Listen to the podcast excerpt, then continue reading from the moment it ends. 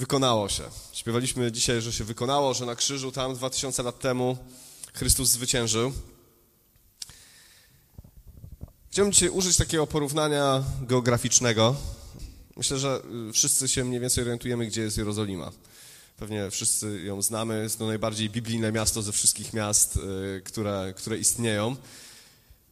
Miasto, w którym Pan Bóg szczególnie sobie umiłował, ukochał. Jest to miasto, które, w którym przebywała przez wiele wieków jego, jego obecność. I chciałem dzisiaj troszeczkę na podstawie Jerozolimy powiedzieć o nas. Jerozolima to było takie malutkie miasteczko, jeszcze w czasach Dawida, kiedy, kiedy Saul był królem. Malutkie miasteczko na wzgórzu w Judei. Nie byłem w Judei, ale z tego jak oglądam zdjęcia i widzę jak tam się żyje, taka półpustynia, nic szczególnie ciekawego. Nie jest to miejsce szczególnie kwitnące, wyżyny, ciepło. E, można tam jedyne co robić to tak naprawdę uprawiać oliwki, jakieś winorośle, nie wiem, paść trzodę. Niezbyt uprawna ziemia. I Dawid, kiedy, kiedy został królem w Hebronie, z, ruszył na Jeruzalem. To się y, zdobył je i nazwał je miastem, to jakby ta, ta nazwa, która powstała, to na, miasto Dawida. To pierwsze miasto, to pierwsze, pierwsze miejsce w Jeruzalem, była ta twierdza, została nazwana miastem Dawida. Później ono się rozrastało, e, ale prawda jest taka, że, że przez wieki przez wieki to miasto było cały czas gdzieś głęboko, mocno w Bożym sercu.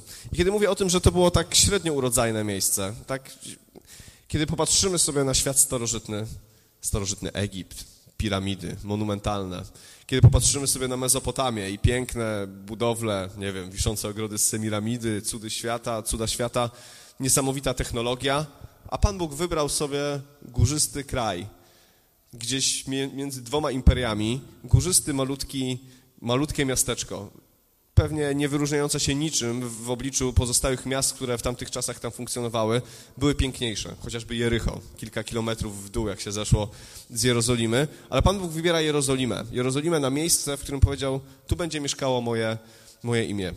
Chciałbym przeczytać tylko taki krótki fragment, znaczy krótki, on jest dosyć długi, fragment z pierwszej Księgi Królewskiej, kiedy już Salomon poświęcił świątynię. I co Pan Bóg mu mówi?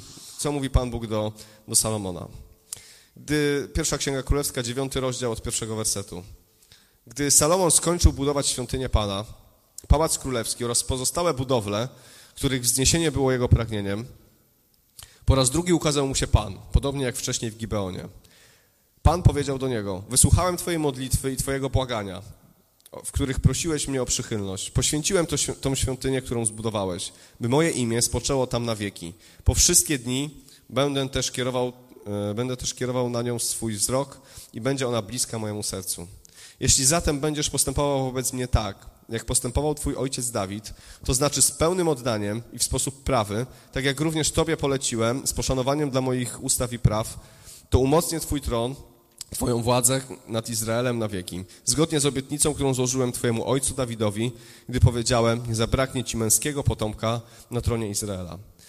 Przez wiele, przez wiele, chyba przez setki lat, e, w czasach sędziów, e, aż do czasu Salomona, nie było świątyni, był przybytek, był namiot. Ten, który jeszcze stworzyli Izraelici na pustyni, było miejsce święte, e, ale to wszystko było ciągle ruchome.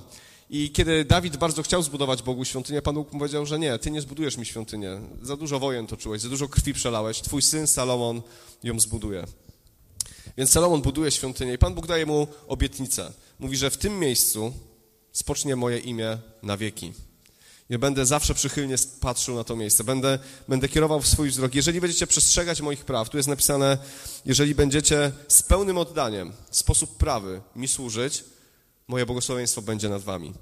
A później czytamy od wersetu szóstego tak. Lecz jeśli przepraszam, lecz jeśli odwrócicie się hardo, wy oraz wasi synowie i przestaniecie kroczyć za mną, jeśli zaniechacie przestrzegania moich przykazań i ustaw, które wam przedłożyłem, a zamiast tego pójdziecie służyć innym bogom i będziecie się im kłaniać, to wytępię Izraela z ziemi, którą mu dałem i odrzucę świątynię, którą poświęciłem dla mojego imienia. Izrael stanie się przypowieścią i docinkiem pośród wszystkich ludów, a ta świątynia, obecnie tak wspaniała, stanie się kupą gruzów. Każdy przechodzień przystanie przy niej zdumiony i wykrzyknie. Za to Pan uczynił tak tej ziemi i świątyni. Za to, usłyszę odpowiedź, że odpuścili Pana, swojego Boga, który wyprowadził ich ojców z Egiptu, a uchwycili się innych bogów, kłaniali się im, służyli. Właśnie dlatego Pan sprowadził na nich całe to nieszczęście. Stary Testament ma taką cechę, że kiedy Pan Bóg mówi do swojego ludu, to y, są zawsze dwie narracje. Jedna narracja jest taka, jeżeli będziecie mi posłuszni, jeżeli będziecie mi wierni, jeżeli będziecie przestrzegali tego, co wam poleciłem, będę wam błogosławił. Będziecie e, ludem obfitującym, będzie się naprawdę na was wylewało błogosławieństwo z nieba, ale jeżeli odejdziecie ode mnie, odstąpicie ode mnie, no to wtedy spotkają was konsekwencje. I czy tu chodziło o to, że Pan Bóg jest y, jakimś autorytarnym y, władcą, który chce koniecznie, żebyśmy słuchali Jego praw? On nas kocha. Nigdy nie, nie powinniśmy o tym zapominać, że Pan Bóg kocha swoich ludzi, kocha, kocha ludzi, chce, chce dla nas jak najlepiej, chce, żebyśmy żyli i owocowali. Kiedy popatrzymy na Boże prawo, nieważne czy w Starym Testamencie, czy później to, co mówił Jezus, to nie są to przykazania, które mają, one z pozoru nam utrudniają życie, bo są niewygodne. Ale tak naprawdę w dłuższej perspektywie to jest coś, co sprawia, że nasze życie jest wartościowe, że unikamy problemów, że, że żyjemy w sposób dobry, Chociaż kiedy to czytamy, mówimy to trudne, to, to okrutne. Dlaczego mam się tak zachować? Czemu mam tyle poświęcić w swoim życiu? Ale kiedy to robimy, to widzimy, że to jest życie, że to nas strzeże przed wieloma rzeczami. I mówi Pan Bóg do Izraela wielokrotnie, prawie w każdym, na każdym etapie ich historii, mówił te dwie narracje, które teraz przeczytałem. Będziecie przy mnie, będę wam błogosławił. Odejdziecie ode mnie, poniesiecie konsekwencje zapędzicie się w swoim życiu. Zaczniecie robić rzeczy, za które później zaczniecie ponosić konsekwencje. I to jest naturalna kolej, naturalna kolej rzeczy. Kiedy mówię teraz o Jerozolimie, chciałbym, żebyśmy potraktowali, popatrzyli na tą Jerozolimę, jako, to, na to miasto, jak na nasze życie. Dlaczego? Dlatego, że Pan Bóg wybrał sobie to miejsce, żeby w nim zamieszkać. Kiedy czytamy y, Ewangelię i Jezus umiera na krzyżu, mówi, wykonało się. I co się wtedy dzieje? Zasłona świątyni między miejscem świętym a najświętszym rozdziera się na pół, na znak i symbol tego, że dzisiaj każdy może przyjść do Boga. Że skończyły się czasy Starego Przymierza, gdzie tylko w tym jednym konkretnym miejscu można było doświadczać Bożej obecności. Że tylko tam była Boża obecność i od tamtej pory każdy może wejść w relację z Bogiem, przyjść do miejsca Najświętszego, dlatego że Jezus spłacił, zapłacił cenę za to, żebyśmy mogli tam być. I od tamtej pory to, co w Starym Testamencie czytamy jako ich historię, stało się rzeczywistością dla nas. Staliśmy się Jerozolimą, staliśmy się miejscem wybranym, miejscem, w którym Pan Bóg zamieszkał. Każdy, kto wyznaje w swoim życiu, Jezu, jesteś moim Zbawicielem, ja jestem grzesznikiem, Ty umarłeś za mnie na krzyżu, oczyść mnie, weź moje życie. Każdy, kto wypowiedział te słowa, kto oddał swoje życie Jemu, kto prosił o przebaczenie grzechów, staje się miejscem zamieszkania Boga. Pan Bóg przychodzi i tam zamieszkuje. Jerozolima miała takich kilka części, wiadomo, to, było, to jest miasto, które przez wieki się zmieniało. W czasach Dawida było zupełnie inne, dziś, w czasach Jezusa było zupełnie inne i dzisiaj jest zupełnie inne. E, to jest ponad 3000 lat historii, więc tam się różne rzeczy działy, ale w czasach Salomona i w czasach Jezusa były zasadnicze trzy części. Było wzgórze Moria. Wzgórze Moria, czyli dzisiejsze wzgórze świątynne, tam stała świątynia Salomona. Kiedy, kiedy, kiedy, kiedy słyszymy to słowo Moria, jakby Biblia wprost o tym nie mówi, tylko mówi o tym, że Abraham poszedł złożyć Izaaka do kraju Moria. Nie wiadomo, czy chodzi o tą górę, ale w tradycji żydowskiej funkcjonuje takie myślenie, że to miejsce, w którym Abraham miał złożyć Izaaka na ofiarę. Kiedy Pan Bóg powiedział Abrahamowi, weź swojego syna, dziecko obietnicy, tego, na którego czekałeś tyle lat, że z niego wyjdzie cały naród, weź go i złóż mi go w ofierze. Abraham posłusznie pojechał i to miejsce, w którym miał to zrobić, gdzie już chciał zabić tego Izaaka, a Pan Bóg powiedział stop, tam jest baranek, który się zaplątał w krzaki, złóż jego. To miejsce to właśnie wzgórze Moria. Tam później powstała, e, powstała świątynia według tradycji żydowskiej. I od samego początku było to miejsce, które pokazywało o tym, że, że jest zastępstwo, że jest zapłata. Miejsce szukania Boga, posłuszeństwa Bogu, bo to, co Abraham zrobił dla nas, dzisiaj jest to irracjonalne. Jak można wziąć swojego syna i złożyć go na ofiarę? Jak, jak, dlaczego? Ale Abraham był niesamowicie posłuszny Bogu i był gotowy to zrobić. Czytamy w liście do Hebrajczyków do tego stopnia, że wierzył, że nawet jeżeli go zabije, to Pan Bóg ma moc go skrzesić z martwych. Jego wiara sięgała tak daleko, że wiedział, że to się wydarzy. Że Pan Bóg po prostu wyprowadzi cały naród e, z Izaaka. I na tym wzgórzu, a później to wzgórze przez lata było poza granicami Jerozolimy. Później czytamy, kiedy już za panowania Dawida, kiedy on rządził państwem, kiedy był królem, postanowił zrobić spis ludności. To się Bogu bardzo nie podobało. E, chciał policzyć sobie Izraelitów, ile ich, ilu ich ma. Mm, I Pan Bóg powiedział do Dawida, masz, możesz sobie wybrać karę. Możesz, mogę cię wydać w rękę jakiegoś króla, mogą się toczyć wojny, albo będą trzy dni zarazy. Wtedy Dawid powiedział coś, co jest bardzo ciekawe. Zgrzeszyłem, to moja wina, wolę wpaść w ręce Boga niż w ręce ludzi. I wybrał trzy dni, trzy dni zarazy. I kiedy, kiedy ginęli ludzie w całym Izraelu i kiedy ten anioł zniszczenia już dochodził do Jerozolimy, żeby do, do niej dojść, to zatrzymał się właśnie w tym miejscu, na tym klepisku. To było, e, nie pamiętam teraz imienia tego, co? E, Obeda, chyba nie Obeda, przepraszam, nie Arweny chyba, ale w każdym razie zatrzymał się w tym miejscu, na tym wzgórzu Moria i zatrzymał się tam i tam pojechał Dawid, złożył Bogu ofiarę, wykupił to pole i później powiedział Salomonowi, że tutaj zbudujesz świątynię. I po raz drugi w tym miejscu nastąpiło odkupienie, przebłaganie, miejsce, w którym, w którym Pan Bóg wstrzymał swój gniew i powiedział, przebaczę, jest odkupienie. I później w tym właśnie miejscu Salomon wybudował świątynię, którą później poświęcił, więc to jest jedna z najważniejszych, to do dzisiaj jest jedno z najważniejszych miejsc na świecie. To, to, jest, to jest punkt zapalny konfliktu na Bliskim Wschodzie. Wzgórze świątynne dzisiaj to jest coś, co jakby wszyscy drżą, co tam się wydarzy, co, kto, kto co zrobi. Tam dzisiaj mm, jest e, kopuła na skale, tam jest meczet Al-Aqsa, miejsce święte dla muzułmanów, miejsce święte dla Żydów, Arafna, przepraszam, tak, Arweny, to władca pierścieni chyba, nie? E... I wybiłem się. Tak, i to i bardzo ważna część, ta najbardziej duchowa część dzisiejszego świata, wzgórze świątynne, nasz duch. W Jerozolimie było też to, co powiedziałem wcześniej, to miasto Dawida, ta twierdza, którą zdobył Dawid, tam gdzie mieszkał, tam gdzie zbudował pałac. Później wokół tego miasta Dawida powstała cała dzielnica, górne miasto, gdzie arystokraci, książęta, e, ludzie, którzy mieli pieniądze, budowali sobie domy i tam mieszkali, funkcjonowali, tam kapłani mieli swoje, swoje domy, ludzie, którzy mieli wpływ. No i później cała reszta u podnóża tych dwóch wzgórz, e, właśnie te, tego, tego, tego Ofelu i, i góry Mori, to już zamieszkiwali zwykli, zwykli ludzie, którzy tam mieszkali, pracowali, rzemieślnicy, kupcy e, i tak dalej, i tak dalej. Myślę, że my w swoim, mm, jakby Pan Duch, Biblia o tym mówi, że my jesteśmy złożeni z ducha, duszy i ciała. Jesteśmy złożeni z tej cząstki duchowej, tej, która jest, jest taką częścią, której nie, nie jesteśmy w stanie do końca zrozumieć.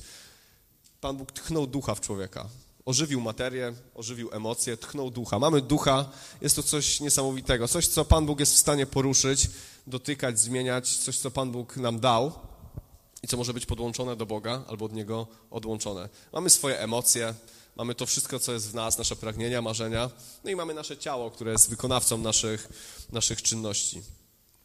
I to jest piękne, kiedy, kiedy czytamy te pierwsze chwile po, po błogosławieństwie, po kiedy, kiedy Boży obłok wstępuje do świątyni, kiedy wszyscy padają, kiedy jest Boża moc, to jest piękne. Chcielibyśmy, żeby pewne rzeczy trwały właśnie tak, żeby one były ciągłe. Kiedy, kiedy Pan Bóg przyznaje się do tej świątyni Salomona, kiedy tam przychodzi Boża obecność, kiedy wszyscy są zachwyceni, kiedy składają ofiary, kiedy się cieszą, nastąpił taki moment w wierze, albo powinien nastąpić taki moment w życiu każdego człowieka, kiedy spotyka się z Bogiem, kiedy Boża obecność wstępuje, kiedy nie ma wątpliwości, że to On, kiedy, kiedy wszystko w naszym życiu klęka, kiedy oddajemy Mu siebie i się zmieniamy, kiedy, kiedy czujemy, że to jest On, że to jest niesamowite, że przychodzi Bóg do, do właśnie zwykłego człowieka, do takiego miasteczka gdzieś w Judei, bo może są tutaj jacyś ludzie, y, my jesteśmy niesamowici na swój sposób, ale w oczach świata pewnie jesteśmy po prostu przeciętni. To nie jest e, żaden, e, żaden, żadna ujma.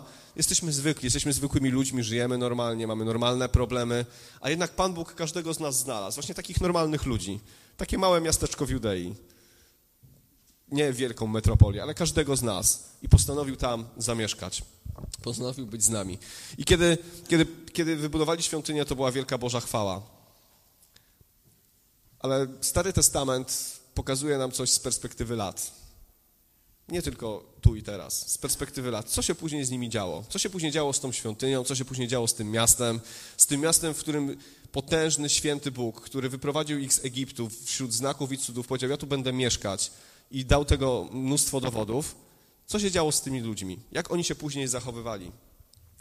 Nie chcę teraz czytać dwóch ksiąg królewskich, dwóch ksiąg kronik e, i wszystkich e, ksiąg prorockich, ale prawda jest taka, że, że to, że Pan Bóg objawił swoją potężną moc, nie sprawiło, że oni wzięli to sobie bardzo mocno do serca, bo minęły lata. Minęły lata, w roku około 600, prorok Sofoniasz, 300 lat po Dawidzie, 300 lat, kiedy, kiedy świątynia jerozolimska ciągle stała i była, ale stały tam gdzieś z boku posągi Baala, jakiś ołtarz do kadzenia dla Aszery, kiedy świątynia jerozolimska już nie była, kiedy to się już wszystko popsuło, kiedy Izrael odszedł od Boga, kiedy te proste prawa, które zostały mu dane, zostały gdzieś zignorowane. I czytamy tak, Księga Sofoniasza, trzeci rozdział, pierwszy i drugi werset. Pan Bóg mówi tak, do tego miasta, do tego miasta, do którego powiedział, przyjdę i zamieszkam tu na wieki. Biada miastu ucisku, krnąbrnemu nieczystemu. Nie słuchało głosu, nie przyjmowało przestrogi, nie ufało Panu, nie zbliżało się do swojego Boga. Kiedy przeczytałem ten fragment, bardzo mocno mnie dotknął. Biada miastu ucisku, krnąbrnemu nieczystemu. Izrael miał, i chyba do dzisiaj mają, tak, to poczucie wybrania to poczucie bycia wyjątkowym, to poczucie, że oni są Bożym narodem. Oni to mają. I mieli to wtedy. Oni zawsze myśleli, poniekąd słusznie, że, że w jakimś sensie w oczach Bożych są umiłowani i ukochani. Ale co się stało z tym miastem? Miasto ucisku, krnąbrny, nieczyste. Słowo krnąbrny. Uparty, bezczelny, nieposłuszny, nie przyjmujący do siebie żadnego napomnienia. Człowiek krnąbrny jest taki, że on nie, nawet jak mu się coś powie, to zrobi inaczej. Nie, nie interesuje go, co, co, co się do niego mówi. Jest, jest uparty. To miasto stało się krnąbrne. Kiedy Pan Bóg coś do nich mówił, ten sam Pan Bóg, który w potężny sposób tam przyszedł, oni nie chcieli go słuchać. Nieczyste. Kiedy, kiedy, kiedy mówimy słowo nieczyste, oczywiście każdy z nas się brudzi. Myjemy teraz co chwilę ręce, brudzimy się, ale kiedy mówimy o słowo nieczysty, to nie chodzi o to, że przez chwilę jesteśmy nieczyści. No to tak jak może tak bardziej współcześnie słowo brudas. Kiedy ktoś dostanie taki pseudonim, że jest brudasem, powiedzmy, to nie dlatego, że się raz pobrudził i nie umył rąk, tylko dlatego, że jest taki cały czas. Że cały czas chodzi brudny, nieczysty. Wiem, że wy już dawno chodziliście do szkoły, ale jeszcze pamiętam te czasy. Bywało tak, że ktoś dostawał taką ksywkę. I to było tak, że, że to nie jest człowiek, który raz się pobrudził, ale to był człowiek, który permanentnie był brudny. To miasto było nieczyste, ono nie było pobrudzone. Ono, to, to, to nie działo się tak, że oni się pomylili, a później, Panie Boże, oczyć nas. Oni byli cały czas brudni, cały czas nieczyści. A później drugi werset czytamy tak. Nie słuchało głosu, nie przyjmowało przestrogi, nie ufało Panu, nie zbliżało się do swego Boga. Nie słuchało głosu. To nie chodzi o to, że oni nie słyszeli, że oni nie słyszeli. Pan Bóg wysyłał proroków, mnóstwo proroków. Mówił do nich wyraźnie. Nie chodzi o to, że oni nie słyszeli głosu. Oni nie chcieli nic z tym zrobić. Oni nie słuchali w tym sensie, że nie potrafili wziąć sobie tego do serca i zmienić swojego zachowania. Jak często jest tak w naszym życiu, że słyszymy, że słyszymy Boże napomnienie, Boże wołanie, to, że Pan Bóg mówi coś do ciebie i do mnie i wiemy, że to On, ale próbujemy się od tego wymigać. Próbujemy zepchnąć to na dalszy plan, zostawiamy to na później, albo po prostu tego nie robimy. To nie jest kwestia tego, że Pan Bóg dzisiaj nie mówi do Kościoła. Mówił do Izraela w tamtych czasach przez proroków. Dzisiaj do nas mówi również przez różne sytuacje, przez proroków również, ale przez swoje słowo, przez Ducha Świętego, który przemawia, przez nasze sumienie. Tamta Jerozolima nie słuchała, nie przyjmowała przestrogi. Kiedy Pan Bóg im mówił, wiecie co, przyjdzie taki moment, że poniesiecie konsekwencje za to, jak się dzisiaj zachowujecie że przyjdzie taki moment. Najpierw delikatnie, później coraz mocniej, a później, kiedy przyszedł Jeremiasz, to naprawdę leciały wióry. Nie przyjmowali przestrogi, lekceważyli. Nie ufało. Nie ufało Bogu. To jest mocne. Kiedy, kiedy popatrzymy na relację Boga z Izraelem, to to nie była relacja na zasadzie klient-szef albo klient-petent-urzędnik. To nie, była, to, nie była, to nie była relacja służbowa kiedy czytamy Stary Testament, widzimy, że to jest wręcz małżeństwo, że to jest związek miłosny. Pan Bóg ukochał sobie Izraela szczerą miłością. Wylał na niego swoje błogosławieństwo, przywiązał się do niego. Bardzo często czytamy w księgach prorockich, że to jest oblubienica, że to jest jego, jego małżonka, z którą zawarł przymierze, która go zdradzała, która go porzuciła. I kiedy popatrzymy na relację Bóg-człowiek nie przez pryzmat tego wielki Bóg, mały człowiek, przepisy, a między nami są przepisy, jest prawo, które musimy wykonywać i wtedy, wtedy jest wszystko dobrze. Nie, Pan Bóg ma, ma serce, które kocha, które, które, jest, które jest delikatne, gdzie, my, gdzie jakby wylał na nas pełnię swojej miłości. I kiedy ktoś kogoś bardzo kocha, a ktoś komuś nie ufa, nie, nie, nie, nie ufa Jego słowom, jest to strasznie bolesne. I Pan Bóg wręcz wyrzuca. Nie ufaliście mi. Kiedy nie ufamy, to sprawdzamy. Kiedy nie ufamy, to nie traktujemy poważnie tego, kto coś do nas, kto coś do nas mówi. Kiedy nie ufamy, to wolimy sami coś zrobić, niż pozwolić tej osobie, żeby coś zrobiła.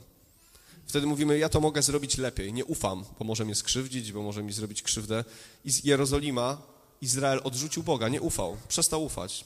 Co najgorsze, to ostatnie, nie zbliżali się do mnie. Nie zbliżali się do mnie, nie przychodzili do mnie. Mieli problemy, mnóstwo problemów.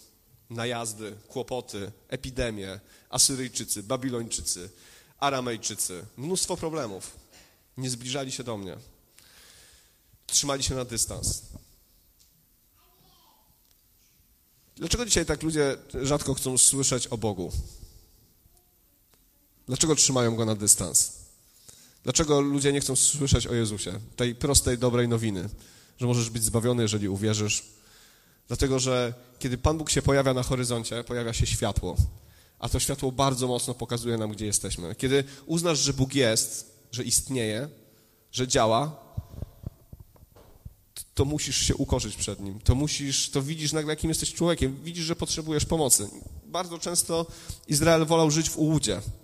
W jakimś dziwnym takim myśleniu, że nie będę przychodził do Boga, to nie będę widział, że jestem kiepski. Odsuwanie od siebie tego, że rzeczywiście potrzebujemy zmiany. Oni odsuwali, oni grali na czas. Oni uważali, że jak będą dalej od Boga, nie będą do Niego przychodzić, to, to jakby nie będą musieli, nie wiem, nic ze swoim życiem zrobić. Strasznie mnie ten fragment dotyka, dlatego że kiedy popatrzę, kiedy popatrzę nawet przez pryzmat naszego życia, co się może z nami stać? Po tym pierwszym doświadczeniu Boga, po, tej, po tym wylaniu Bożej miłości, Dlaczego oni tacy byli? Dlatego, że zrobili dokładnie to, co Pan Bóg mówił do Salomona. Poszli za innymi bogami. Poszli za innymi bogami, zaczęli się interesować innymi rzeczami. Stwierdzili, że Bóg Izraela za surowy, za sztywny, nie taki widowiskowy, jak to, co się działo dookoła. Zaczęli szukać innych rzeczy. I kiedy zaczęli ich szukać, zaczęli ponosić tego po prostu konsekwencje. Zaczęli się oddalać od Boga. I te słowa, które tutaj są opisane, są bardzo mocne. Ale myślę, że to jest naturalna konsekwencja oddalania się od Boga. Jest takie słowo jak odstępstwo. Kojarzycie? Odstępstwo tak brzmi strasznie. Jak, ktoś, jak się kogoś nazywa odstępcą, na przykład w takich kręgach kościelnych, no to już gorzej nie można. Odstępca to jest po prostu jak heretyk, tylko tak bardziej jakoś tak, nie wiem, odstępca, fatalne słowo. Ale kiedy przyjrzymy się temu słowu, odstępca, wiecie, ja, się nad tym zastanawiałem i tu nie chodzi o to, że ty musisz koniecznie być heretykiem, pójść w jakąś herezję. Odstępca to jest ktoś, kto odstąpił zrobił krok do tyłu. Stał przy Bogu, ale stoi teraz obok Boga. Szedł z Bogiem przez życie, ale teraz, teraz sobie odstąpił gdzieś w drugą stronę. To jest odstępca. Naprawdę nie musisz wierzyć, że Jezus nie był Bogiem. Ale wystarczy, że od Niego odstąpisz, że przestaniesz Go traktować poważnie. Księga Amosa, szósty rozdział od pierwszego wersetu. Biada beztroskim na Sionie i pewnym siebie na górze Samarii śmietance pierwszego z ludów, tym, którzy, tym, do których schodzi się dom Izraela. Amos mówi wprost, biada beztroskim na Syjonie. Syjon to jest ogólna nazwa Jerozolimy, tego właśnie miasta Dawida. Biada beztroskim na Syjonie i pewnym siebie na górze Samarii. Izrael w pewnym momencie swojego, swojego funkcjonowania strasznie wzbił się w pychę zabierali im ziemię, cały czas ich najeżdżali, ale oni cały czas myśleli, że wszystko jest dobrze. Oni cały czas myśleli, że są narodem wybranym i że zasadniczo to jest jakiś przypadek, może zbieg okoliczności. Byli beztroscy. Później czytamy tak. Przejdźcie się do Kalne i zobaczcie. Idźcie stamtąd do wielkiego Hamat, potem zejdźcie do Gad Filistyńskiego. Czy jesteście lepsi niż te królestwa? Czy wasz obszar jest większy niż ich? Odsuwacie od siebie myśl o dniu nieszczęścia. Przyciągacie natomiast rządy gwałtu. Prorok mówi do Izraela, idźcie, przejdźcie się po tej ziemi, zobaczcie sobie waszych sąsiadów. Czym się różnicie? Co wy jesteście jacyś więksi, piękniejsi, macie piękniejsze miasta? Wcale nie. W czasach, kiedy, kiedy czytamy te słowa, Izrael ciągle był malutkim państewkiem wobec wielkich imperiów, które w tym rejonie się kształtowały. To jest piękne nawet z perspektywy historycznej, że kiedy patrzymy, że Pan Bóg wybrał malutki, malutki naród między Egipcjanami, Babilończykami, Asyryjczykami, tymi wielkimi Persami, Grekami, Rzymianami, wielkimi imperiami całej starożytności, Pan Bóg ciągle kochał ten malutki Izrael. Ciągle się o niego troszczył, mimo że oni go odrzucali. To jest niesamowicie piękne. Ale oni tutaj idźcie i zobaczcie.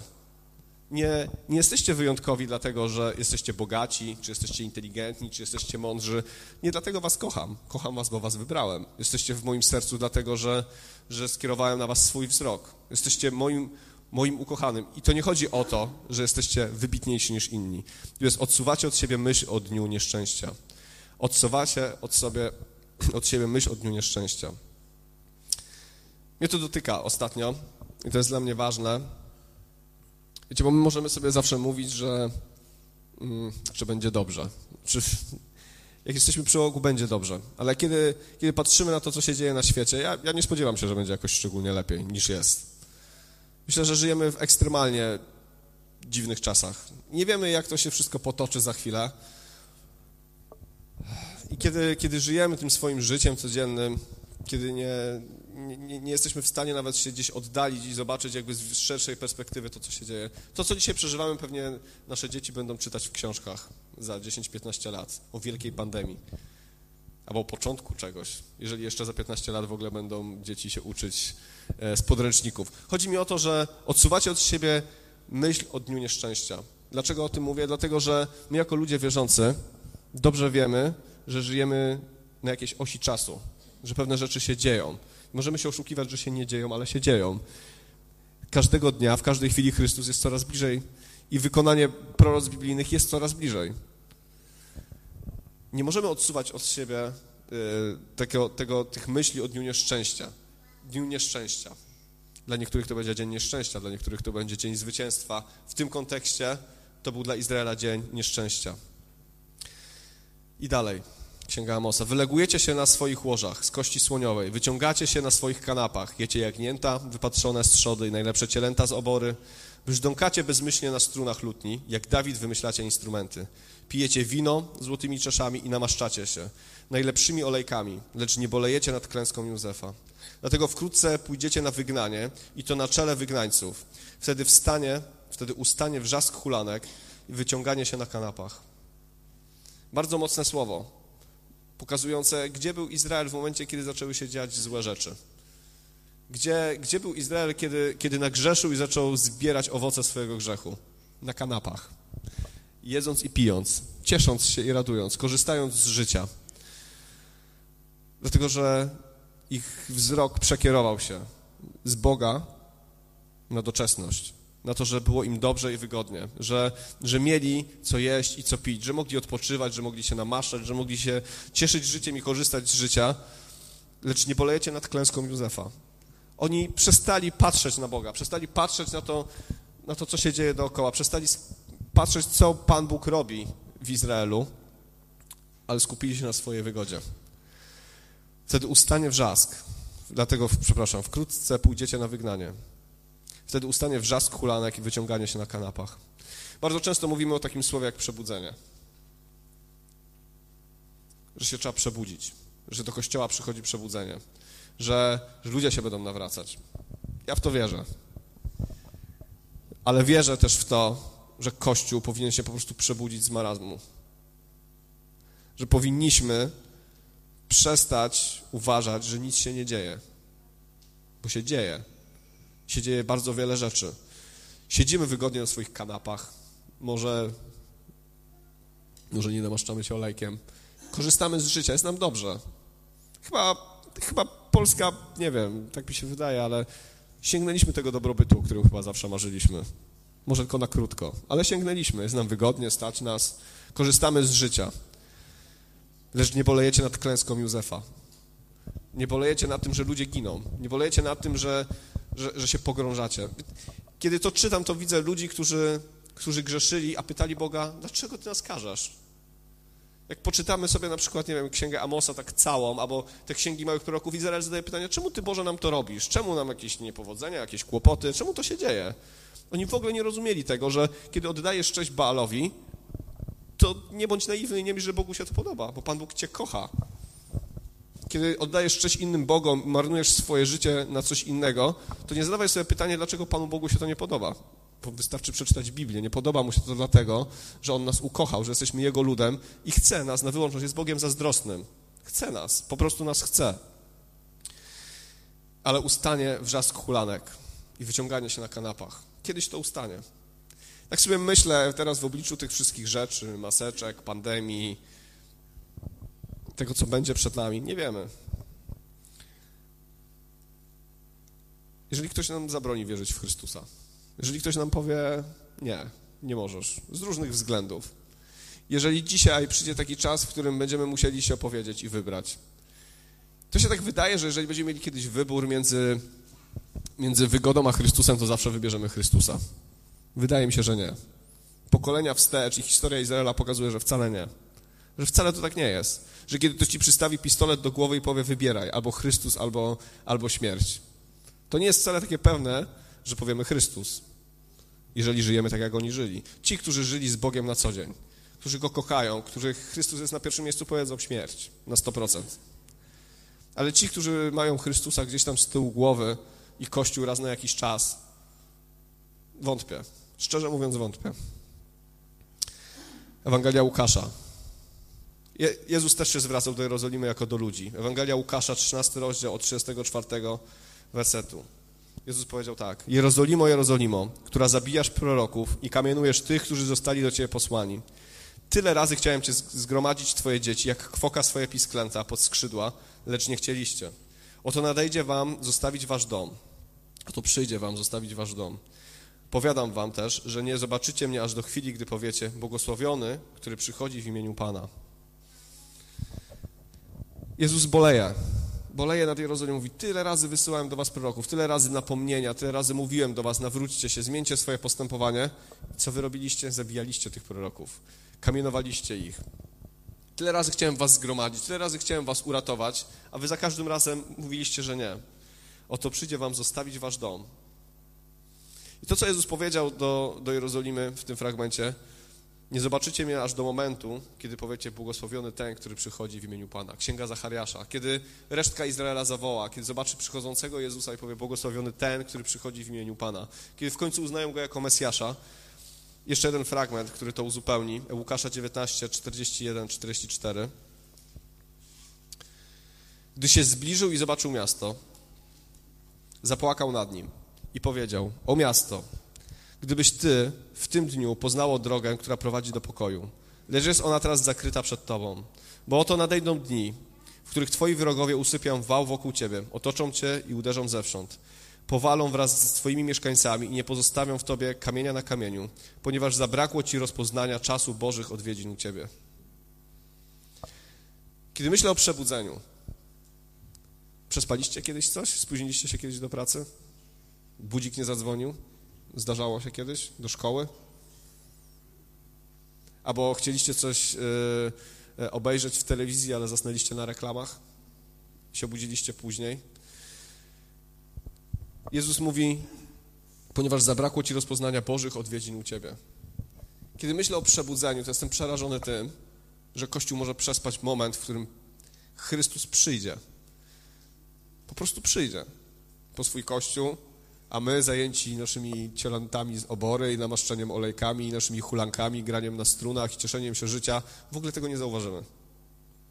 W ogóle tego nie zauważymy. Gdzieś, gdzieś jakby w naszym myśleniu, w sercu, jakby w myśleniu Kościoła gdzieś zniknęło przyjście Chrystusa, jako ten ważny element, który stawia nas do pionu. Tej gotowości każdego dnia, tej świadomości, że On się pojawi i przyjdzie i nie wiadomo kiedy. Dla mnie to jest bardzo ważne, dlatego że to, to sprawia, że ja nie mam być gotowy za trzy tygodnie. Ja nie mam przebaczyć za trzy miesiące, jak mi przejdzie. Ja nie mam być e, człowiekiem, który za pół roku zacznie służyć Bogu. Bo kiedy wiesz, że Chrystus przyjdzie w każdej chwili, to wszystko robisz dzisiaj. Jest ci trudno, jest, jakby ciężko jest skłonić te kolana, ciężko jest wyznać Bogu grzech, ale robisz to dzisiaj, dlatego że wiesz, jaka jest wartość tego, jaka jest cena, jak ważna jest gotowość. Izraelowi i Jerozolimie zabrakło rozpoznania Bożych, rozpoznania czasu Bożego nawiedzenia. Cała Biblia, cały stary, cały Stary Testament mówił o przyjściu Mesjasza. O przyjściu Mesjasza. Każda księga w Biblii o Mesjaszu, o tym, że przyjdzie.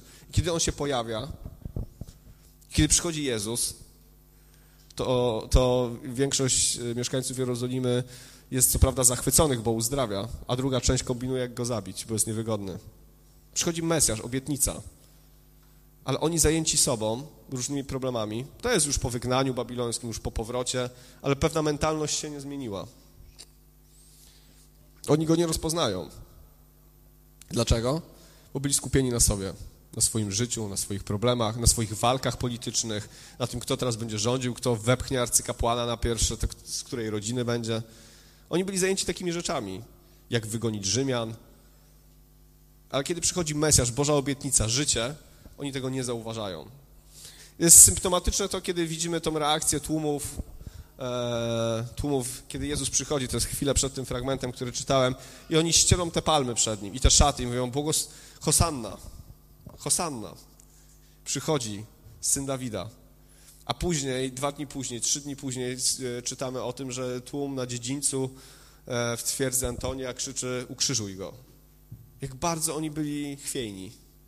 To pewnie nie byli jeden do jednego wszyscy ci sami ludzie, ale część pewnie tak.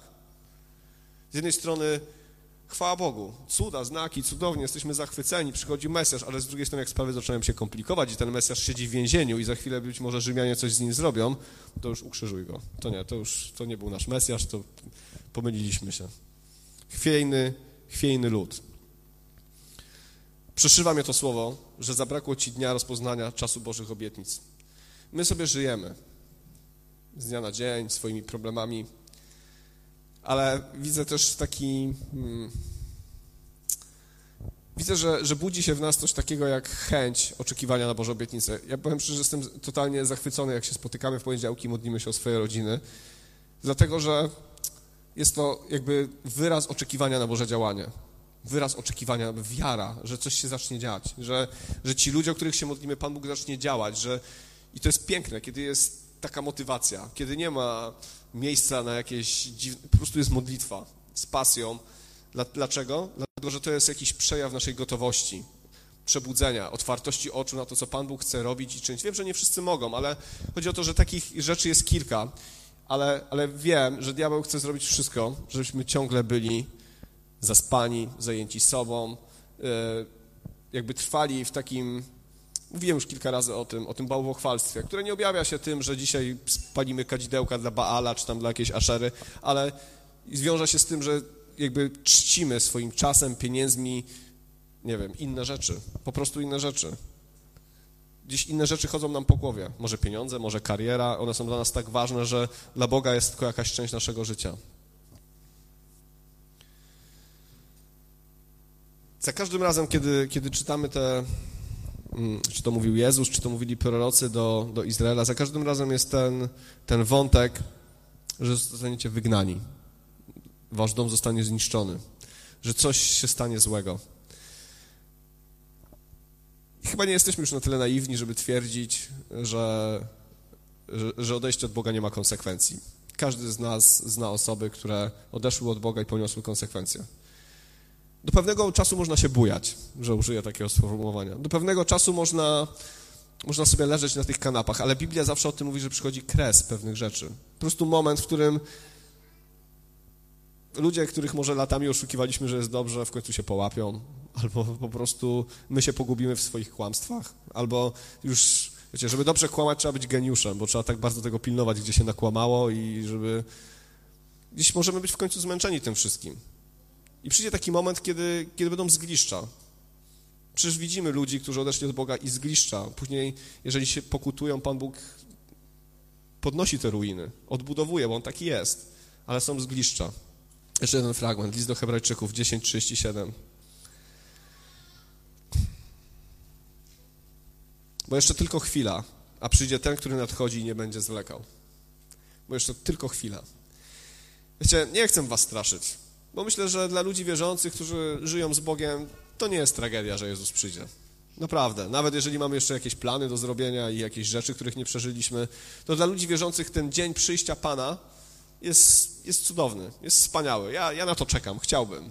Najlepiej za chwilę, po nabożeństwie. Ale, ale dla niektórych to będzie największa klęska w życiu. Największy dramat. Kiedy poznałeś Chrystusa, kiedy wiedziałeś, kim On jest, kiedy czytałeś Biblię, a lek lekceważyłeś to sobie przez wiele, wiele lat. Tak, od czasu do czasu. To będzie dramat. I Amos mówił, oddalacie od siebie myśl o dniu nieszczęścia. Ale przez Chrystusa i przez to, co się wydarzyło na krzyżu, ten dzień nieszczęścia przez jedną modlitwę może stać się dniem radości. Kiedy zawołasz do Niego, kiedy Go poprosisz, żeby On przyszedł do Twojego życia, żeby przebaczył Ci Twoje lenistwo, głupotę, błędy, które zrobiłeś, w jednym dniu myślenie o dniu nieszczęścia zamieni się w oczekiwanie zbawienia i radości, bo to jest dobra nowina. Chrystus zmienia wszystko. Ale dramatem jest to, kiedy poznajemy Chrystusa tylko jako jakiś szyld i nic sobie z tym nie robimy. I myślimy, że kiedyś może przyjdzie taki moment, że coś z tym zrobimy. Może przyjdzie, a może nie. Biblia mówi, że dzisiaj jest dzień łaski i dzisiaj jest dzień zbawienia. Dzisiaj jest czas, kiedy możesz zmienić swoje życie. Ja wiem, że to być może nie jest słowo do wszystkich, ale wiem, że miałem je powiedzieć, dlatego że, że jeżeli sobie lekceważymy, jeżeli zachowujemy się jak Izrael, to mamy o tyle lepiej, że Chrystus już umarł, że mamy dostęp do odkupienia, do zbawienia. I to jest prostsze niż nam się wydaje. Kiedy ludzie mi zadają pytanie, kiedy im mówię, że tylko w Jezusie jest zbawienie, mówią, to niesprawiedliwe. Ja mówię, bardzo sprawiedliwe, bo każdy może przyjść do Jezusa. Nieważne, jak wiele złych rzeczy zrobiłeś, jak bardzo upadłeś, jak bardzo jesteś grzeszny i nieważne, czy jesteś jakiejkolwiek jesteś narodowości, rasy, czy nie wiem, czegokolwiek, każdy może przyjść do Chrystusa, bo Chrystus nie selekcjonuje ludzi. Dzisiaj możesz zmienić swoje życie, jeżeli uwierzysz, że On jest Twoim Zbawicielem. Bo jeszcze tylko chwila, a przyjdzie ten, który nadchodzi i nie będzie zwlekał. To jest dobry chyba papierek lakmusowy naszego chrześcijaństwa. Co myślimy o przyjściu Pana? Czy w ogóle, albo inaczej, czy w ogóle o nim myślimy? Myślimy o tym? Myślę, że każdy, każdy człowiek chce się, każdy człowiek wierzący, który żyje z Bogiem, chce się spotkać z Chrystusem. Jakkolwiek nasze życie tu na świecie nie, nie byłoby cudowne, ile luksusów byśmy nie mieli, to i tak nic się nie równa z tym, że będziemy z Chrystusem na wieki, na zawsze. Chciałbym, żebyśmy dzisiaj się pomodlili, żebyśmy zaśpiewali jeszcze raz tą pieśń, którą śpiewaliśmy, Zmiłuj się Panie. Dlatego, że my chcemy przebudzenia. Ja bardzo chcę przebudzenia. Chcę, żeby ludzie przychodzili na to miejsce oddawali życie Jezusowi. Bardzo tego chcę. Różni ludzie. Ale jeżeli my sami się nie przebudzimy, jeżeli my sami nie, nie ockniemy się, nie będziemy mieli żadnego fundamentu, na którym Pan Bóg może działać. I prawda jest taka, że pewnie nie wszyscy się przebudzą. Nie wszyscy będą chcieli. Bo to może jest niewygodne. Wstać, zerwać się o 6 rano i, e, i zacząć działać. Nie wszyscy będą chcieli, ale chciałbym, żebyśmy, żebyśmy zawołali do Boga. Jeżeli jesteś w miejscu jak ten Izrael, złudnego bezpieczeństwa, takiego myślenia, że jesteś narodem wybranym, bo 30 lat temu pomodliłeś się, a raz na dwa miesiące chodzisz do kościoła i żyjesz w myśleniu, że jesteś chrześcijaninem, to czas się obudzić, bo to nie o to chodzi. Chodzi o to, żeby przelgnąć do Boga, serce do serca. Wchodzimy w czasy, w których jeżeli nie będziemy trzymali Go za rękę, to się zgubimy. Już się gubimy. Dwa portale internetowe włączysz, już nie wiesz o co chodzi na świecie, bo w każdym coś innego piszą. Jeżeli Chrystus nie będzie cię dzisiaj prowadził za rękę, to się zgubimy. Za chwilę nie będziemy wiedzieli, co robić. Kiedy wyjdą jakieś nowe obostrzenia, problemy, nie będziemy wiedzieli. Musimy się ocknąć. Musimy otworzyć swoje oczy i przylgnąć sercem do Boga. To pewnie będzie nas kosztowało, zmianę naszego serca, naszych nawyków, może rzeczy, które się Bogu nie podobają, ale wiecie, możemy sobie wiecznie mówić o, o zmianie jakichś moralnych rzeczy. To, co mówię, jest bardzo ogólne, ale wiem, że, że wpływa na, na wszystko. Bo jeżeli miniemy się z czasem Bożych odwiedzin u nas, To jest największy dramat. Największy dramat w życiu człowieka. Minąć się z tym, co Pan Bóg ma dla nas. Zlekceważyć, nie zauważyć. Nie wejść w to. Może się przestraszyć. Bo w końcu, jako ludzie wierzący, żyjemy po to, żeby pełnić Jego wolę. Powstańmy. O Boże, dziękujemy Ci. Dziękujemy Ci, że Ty jesteś dobry, Panie. Dziękujemy Ci za to, że Ty wybrałeś sobie nas. Z jakichś dziwnych względów, Panie, których nie rozumiemy, Boże, ukochałeś nas, mimo naszych upadków, naszych grzechów, Panie, naszych niedoskonałości, Boże, mimo tego, jakie prowadziliśmy życie, Boże, i nawet jakie czasami głupoty popełniamy, ukochałeś nas, Boże. Przyszedłeś do nas, Boże, umarłeś za nas na krzyżu, żeby dać nam prawdziwe życie. Dziękujemy Ci za to, że ukochałeś nas, takich zwykłych, może czasami przeciętnych ludzi, Boże. Dziękujemy Ci za to. Dziękujemy Ci za to, Boże, że Ty przychodzisz do nas, Panie, i chcesz nas obudzić, Panie. Chcesz nas obudzić, dlatego że są rzeczy ważniejsze, Panie, że są rzeczy, które mają większe znaczenie, Panie, niż nasza wygoda, komfort, Boże. Dziękuję Ci za to, Panie, że Ty nam włożyłeś wieczność w serca, Panie, że mamy pewność i, i świadomość tego, kim jesteśmy i dokąd idziemy. Dziękuję Ci za to, Panie, że, że Ty nas zbawiłeś, Boże. Dziękujemy Ci za to, że przyjdziesz. I tak proszę Cię, Panie, o każdą osobę na tym miejscu. Tak proszę Cię dzisiaj o to, żebyś Ty dotykał naszych serc. Bo może są tutaj osoby, Panie, wierzę w to, które potrzebują, Boże, Twojego obudzenia. Twojego przebudzenia, Panie. Tak proszę Cię, Duchu Święty, bo my możemy mówić słowa, Panie, i z kazalnicy, i czytać książki, ale prosimy Cię, Duchu Święty, Ty przychodź, Panie. Ty, Boże, dotykaj serc, Panie. Ty objawiaj, Boże, kim Ty jesteś, Boże. Objawiaj stan naszego serca, Panie, naszego życia. Tak, Panie, proszę Cię, Panie, żebyś ściągnął nam z oczu, Panie, jakieś taką, jakąś taką ułudę, Panie, bezpieczeństwa, Boże, jakąś taką ułudę, Boże, jakiegoś takiego komfortu bez Ciebie. Tak proszę Cię o to, Panie, żebyśmy mogli spojrzeć, Boże, na tą rzeczywistość duchową, Panie, na to, jak wielką wagę ma zbawienie, Panie, które Ty nam dałeś, Boże, jak wielką wagę ma to, że możemy Ciebie znać, Boże, i wołać do Ciebie. Tak bardzo Cię o to proszę, Panie, w imieniu Jezusa Chrystusa, Boże.